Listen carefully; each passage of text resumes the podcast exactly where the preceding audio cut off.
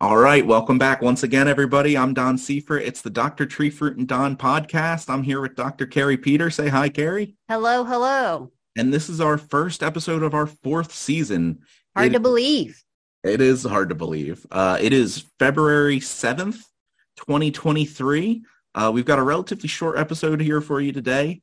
Uh, I'm going to start off by giving us Uh, giving everyone the, the schedule for the upcoming winter commercial tree fruit schools, uh, which some are some of our big, big meetings for the tree fruit team. Next week, I will have this episode out before these meetings start. So if you're listening, you're you're getting it on time. Um, but the first meeting is on Tuesday, February fourteenth. It is the Central Susquehanna meeting. It is in the Snyder County building at seven thirteen Bridge Street in Selinsgrove. Wednesday, February fifteenth, is the Southeast Region meeting. That's at Berks County Ag Center, twelve thirty-eight County Welfare Road in Leesport. Thursday, February sixteenth, is at the Electric City Trolley Museum Station and Museum on three hundred Cliff Street in Scranton, P A. Uh, then we go to the next week. There is an Adams County meeting at the Biglerville High School at one sixty-one North Main Street in Biglerville. Additionally, uh, during that meeting, there's a Spanish session, so there will be Spanish language programming at that meeting, same address. Tuesday, February twenty-first, Lancaster and York counties at the Lancaster Farm and Home Center. That is thirteen eighty-three Arcadia Road in Lancaster, P A. And then finally for that week, we have a Franklin County meeting at the Family Table Restaurant at twenty-eight thirty Lincoln Way West, Chambersburg, Pennsylvania. And then the final set of meetings, the, the western swing of the state, we have the Appalachian Fruit Region the at the Blair County Convention Center, one Convention Center Drive in Altoona, an Erie County meeting at Birch Farms Country Market, ninety-two ten Side Hill Road in Northeast, P A. That's Northeast, the city, not Northeastern Pennsylvania as in a region. And then finally, we have our last meeting at Sorgel Orchards on March second. Uh, twenty-five seventy-three Brant School Road in Wexford. So after that long, long list of, of meetings and their dates and their schedules, uh, those are all available online, or most of them are available online in case you would like to register. You can call your county office. They'll forward you to uh, a registration number up at the folks at State College there in case you want to register that way.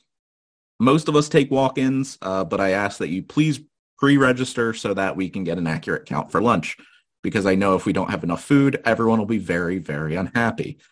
So anyway, after that, including the speakers, the speakers will be unhappy too if there's not enough food. Oh, I'm sure. So after that little bit of housekeeping, Carrie, you wanted to talk a little bit about fire blight canker? Yeah, well, in general, canker management. So I know right now people are out in the orchard and pruning. This is the time of year that folks are pruning their uh, pr- primarily their apple trees. Peach trees will probably come in the next couple weeks or so. Uh, and so I always like to remind people about pruning out that dead wood in their trees. And you often hear me say cankers. Well, canker is just a fancy way of saying dead wood. Um, and, and, and as I remind people, there's no such thing as good dead wood in the trees. Uh, so just to kind of review uh, as far as what a canker is. So cankers are localized dead areas of bark and underlying wood on twigs, branches, and trunks. They can, these sections of dead wood or cankers, they can cause, be caused by living things like fungi or bacteria, or non-living things, um, like some kind of trauma event, such as hail or high or low temperature or some other type of injury. So for a, for this canker to occur, it needs some kind of wound, an entry point. Uh, and it's important to remove these cankers because they can serve as an overwintering source for fungal spores. Uh, fungal spores that are would be great for, that causes bitter rot or brown rot, or black rot or white rot, especially on fruits. Also, um, it's an overwintering source for bacteria like fire blight. And so, you know, I really pound the pavement with regards to removing fire blight cankers because the Erwinia amylovora bacteria, the causal agent of fire blight, it exists at that living wood that borders that dead tissue. So you not only want to remove that dead wood, but you actually want to remove living wood just beyond that dead wood. And so when you keep this dead wood in the trees, it can serve, as I mentioned, as an overwintering source for disease the following season or seasons. Um, by not by keeping it in there, um, especially for fire blight. Uh, and so to ensure that you're pruning out all of this dead wood in your orchard or all the cankers, it might require a couple walkthroughs um, through your orchard to make sure that you're finding everything, um, because you may not be able to see things in different lighting. Um, but as far as how to draw your attention to these sections of of your tree to be able to prune them out, cankered wood or deadwood has very distinct characteristics. Um, so these are sort of the, the diagnostic characteristics that I always tell people of what they need to look for. So they're localized areas. Um, the bark can look roughened or cracked or wrinkled, and this can be um, especially apparent around wounds or branch stubs uh, or old pruning cuts. You may even see like a separation of the bark from the wood. Um, the bark is maybe darker than the surrounding bark tissue. That's very, that's very characteristic, especially of fire blight cankers. Um, the surrounding bark tissue is going to be healthy. It's going to be a lighter shade. Uh, the rough and dark areas um, can appear sunken or wrinkled, as I mentioned.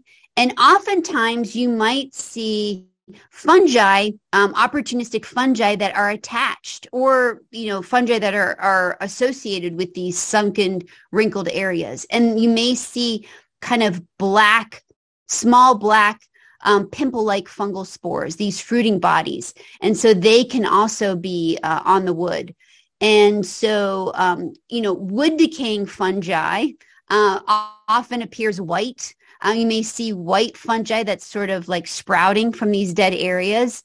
Uh, I've had some people think this is a good thing. It's not. White fungi actually just means that there's dead wood there. Um, so that's also, you know, kind of helps you draw your attention to be like, oh, hey, wait, that's dead wood there because that white fungi shouldn't be there. So I need to prune, prune that out.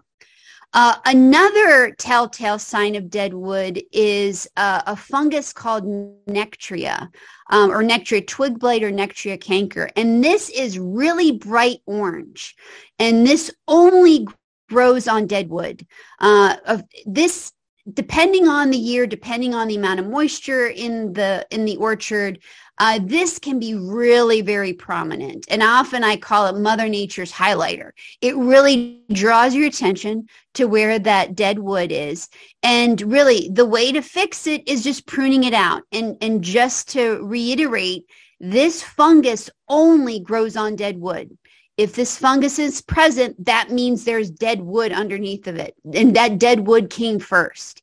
Okay, so there's you don't have to worry about some kind of major infection in the orchard. That fungus is only there because the dead wood is there. And a way to get rid of it, that fungus, that bright orange fungus, is just to prune out, you know, prune out that dead wood.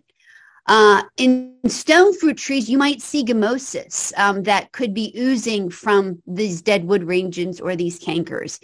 And gummosis is, is basically a response from the tree.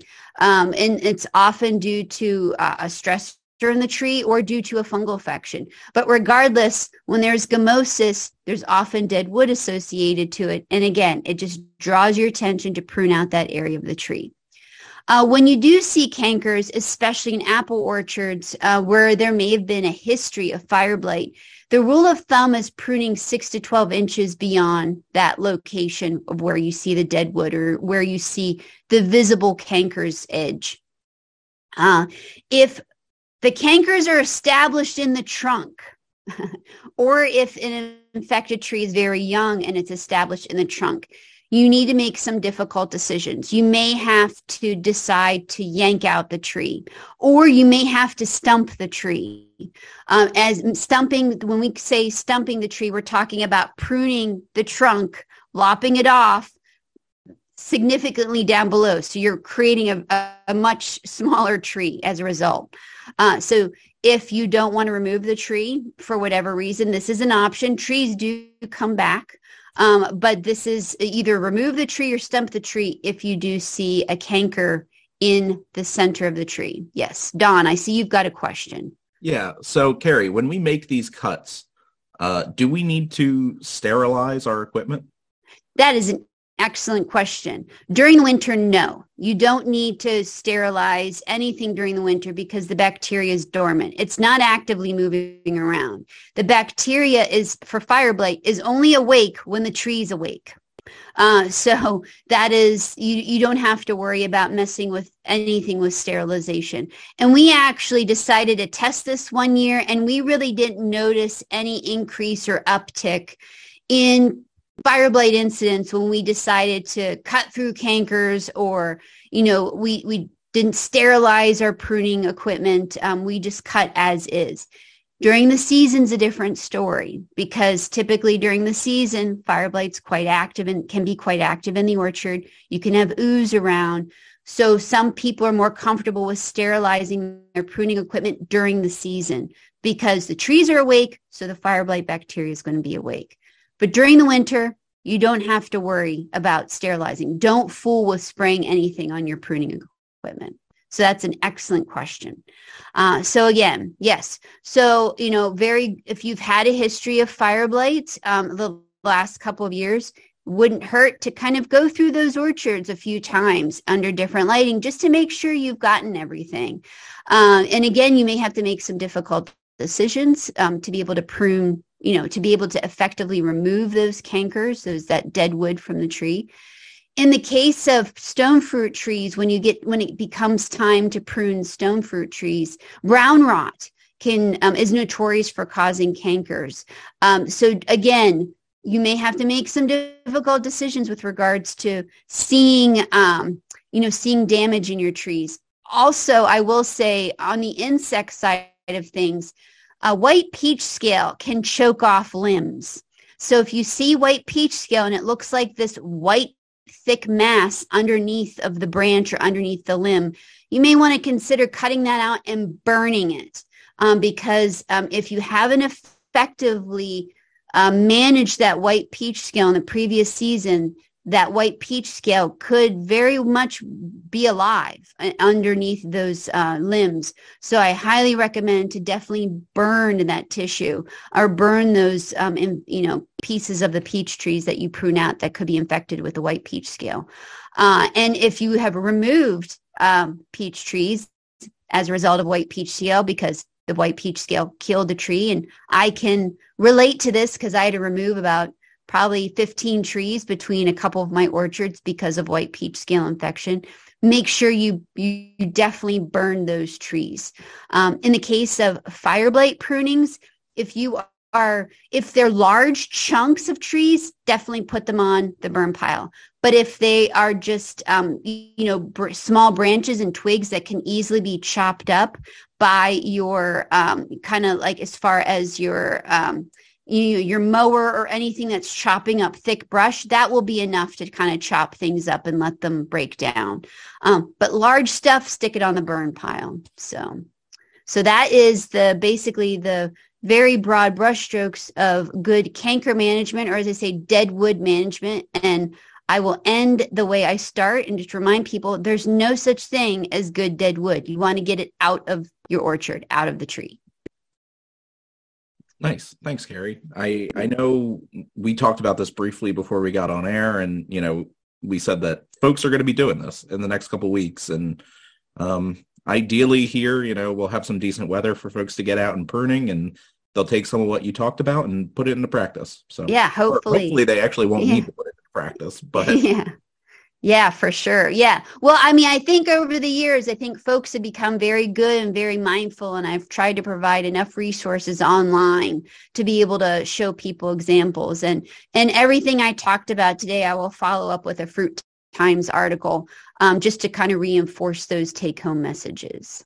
Cool. And then I know you and I talked about uh, in the next couple weeks, maybe putting together a little post-harvest management series for this. Yes, yes. So, you know, this time of year, uh, you know, even though apples aren't on the tree, but they are in storage. And even though apples are in storage, they can still get disease. And so over the last several months, Uh, I've been hearing um, some reports that have piqued my interest um, with regards to some post-harvest diseases popping up. So I thought it would be good to, before things really kick off and go bonkers crazy before the season starts, that we would revisit post-harvest diseases and post-harvest management.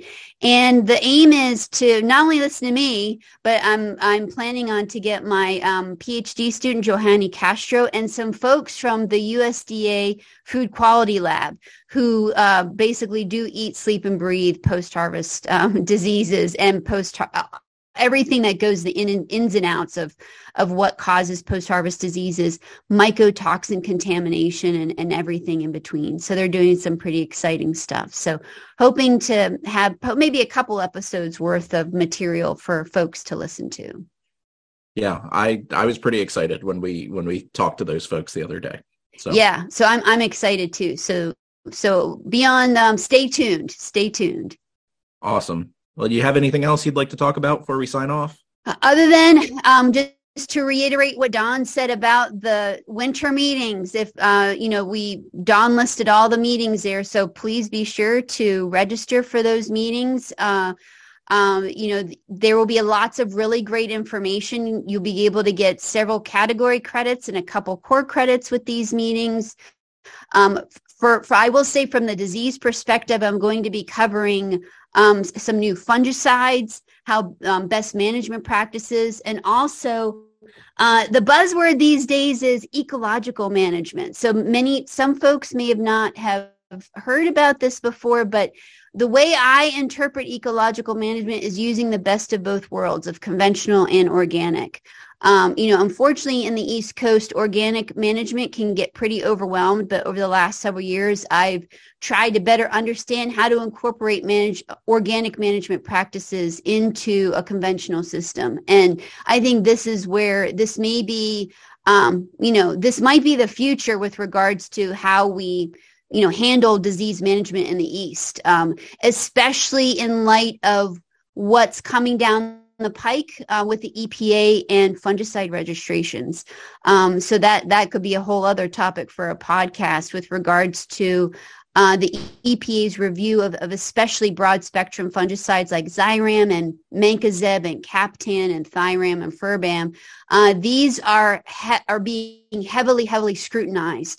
Uh, and so uh, we have to be proactive and think about alternatives, but not only that, but how to think about uh, adjusting our programs to meet within the new reg- potential new regulations coming down the pike, um, while also making sure that we have a good crop year to year that doesn't get overwhelmed by disease. So that yeah. is, those are the broad brushstrokes there. And I'm sure, I know we're going to have some good information about codling moth, I believe, at the meetings, and and some good information from the horticultural folks. And I, some of the meetings are going to have some herbicide, strictly herbicide talks too. So I don't remember where everything's happening, but I will be there for all of them. So come on down. Yeah, I'm really excited to listen to your talk. I think it'll be really neat. And uh, I will add that, you know, if if you like listening to this, or you have a bunch of questions that we don't generally cover, Um, coming to these meetings is a great way to get some FaceTime uh, with the specialists and, and ask them your particular question. Um, you know, it, it is the best way to say, hey, I have this problem. What do you think?